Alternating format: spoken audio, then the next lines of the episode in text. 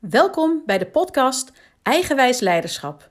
De podcast over krachtig, intuïtief en energiek leiderschap. Leiderschap vanuit je eigen wijsheid.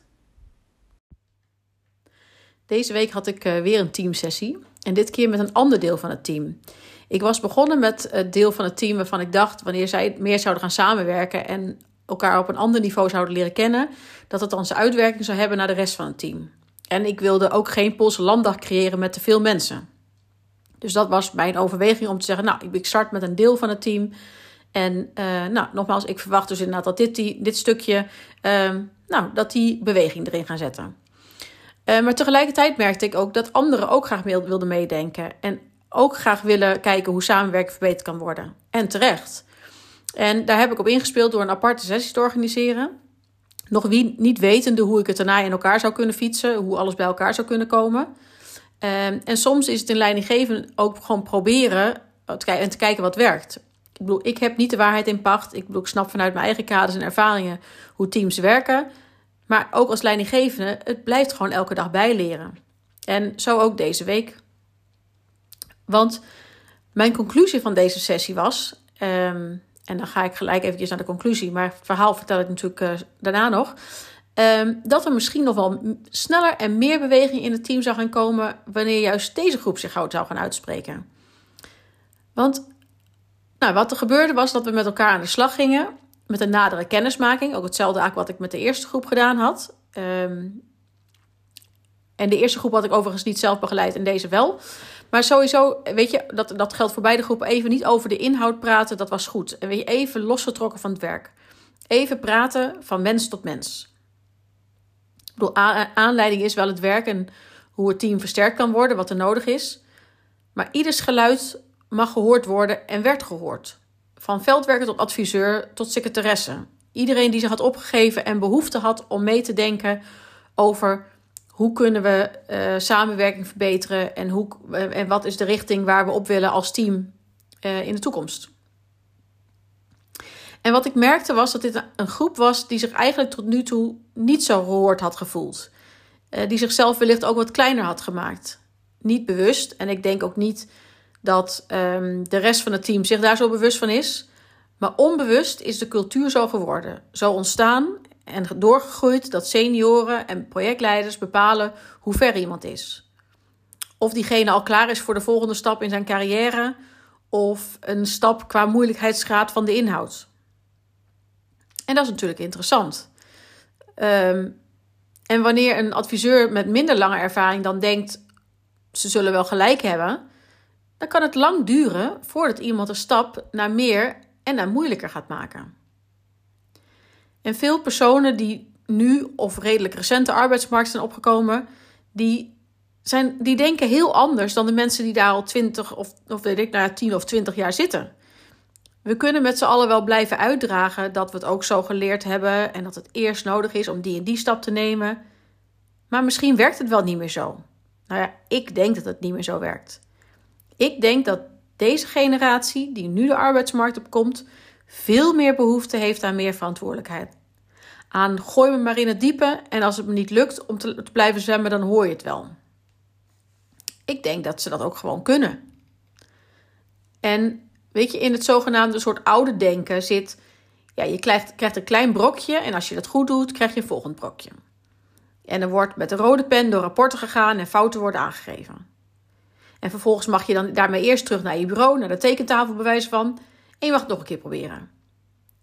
Maar ik denk dat het veel sneller en effectiever is wanneer je even met de persoon gaat zitten. Kijk, hier heb je dit en dat geschreven, maar wat bij ons in het vak belangrijk is, is dat je ook deze afweging meeneemt. Kijk, ik laat het je even zien. En uh, kijk, bij dit punt kun je verschillende keuzes maken en het is afhankelijk van zus of zo.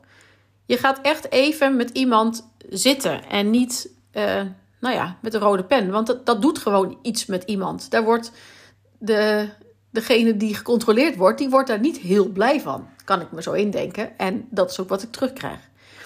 En daarbij is het ook mega belangrijk dat de persoon complimenten krijgt over wat hij of zij al wel goed gedaan heeft. In plaats van enkel gewezen te worden op fouten. Weet je, het zijn vaak super slimme experts die hele goede kwaliteit leveren. Die het zelf tig jaar geleden geleerd hebben.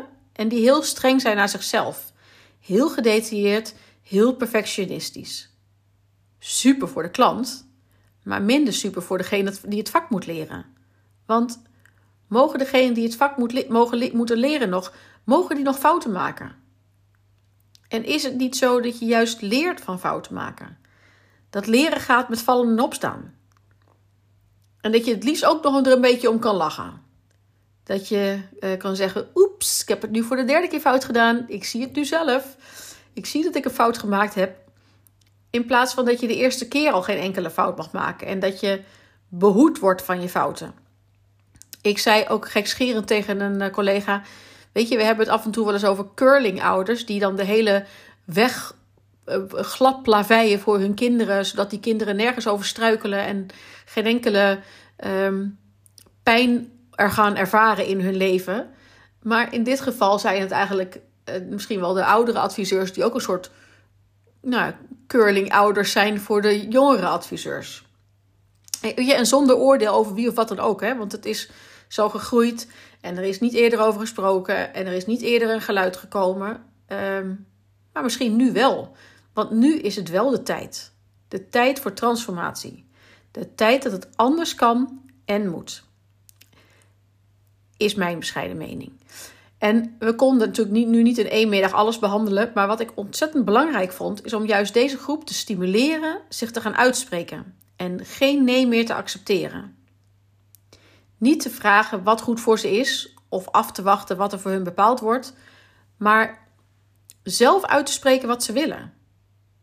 Daarbij denk ik dat hier ook veel slimmers bij zitten die hun eigen kennis weer kunnen doorgeven die inmiddels ook al wat ervaring hebben en nou, dat, dat weer een ander kunnen leren. Want het is ook gewoon zo dat door een ander iets te leren, blijft het vaak bij jezelf ook beter hangen. Uh, beklijft het beter. En kom je uitdagingen tegen waarvan je denkt: hé, hey, dat weet ik niet. Nou ja, goed, dan kan je het altijd weer aan iemand vragen die meer ervaring heeft. En weet je ook er niet van uitgaan dat jij dus altijd alles weet en de waarheid in pacht hebt, maar dat je ook je kwetsbaar durft op te stellen en zegt: Oh, dat weet ik niet. Zoek ik even voor je uit. Vraag ik even na. Whatever. Dus nou ja, voor mij was het als leidinggevende heel waardevol dat ik deze groepen apart heb gesproken. En ik wil ook graag nog een keertje bij de, aparte, bij de groepen apart spreken. Om ook beweging vanuit twee richtingen te creëren. En daarna kunnen we dan wellicht samen gaan zitten en concreet naar oplossingen toewerken. Maar dan hebben beide al een en ander in hun rugzakje zitten.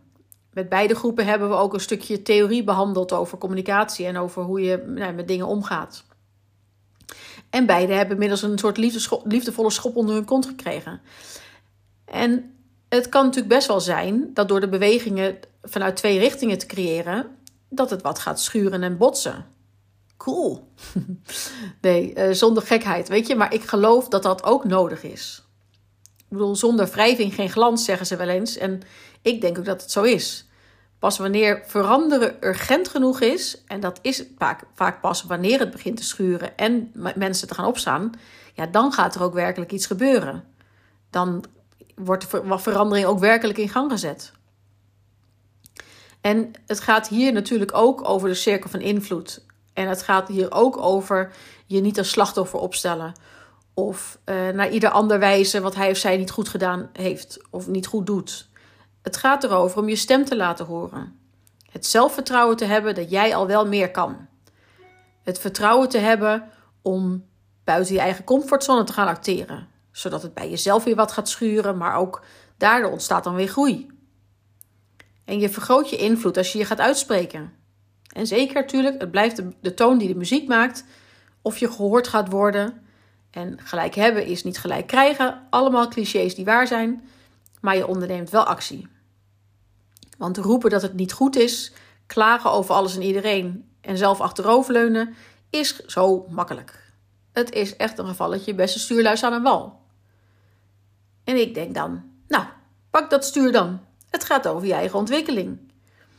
Nou, ik vond het echt Super gaaf om te zien welke kwartjes er gevallen zijn uh, afgelopen week. En ik weet zeker dat er beweging gaat komen, linksom of rechtsom. Vind je het leuk om me verder te volgen? Anders gezegd, wil je niets van me missen? Abonneer je dan op mijn podcast. Ik ben sowieso erg benieuwd wat je van mijn podcast vindt en ik zou het enorm waarderen wanneer je een review achterlaat. Tot snel!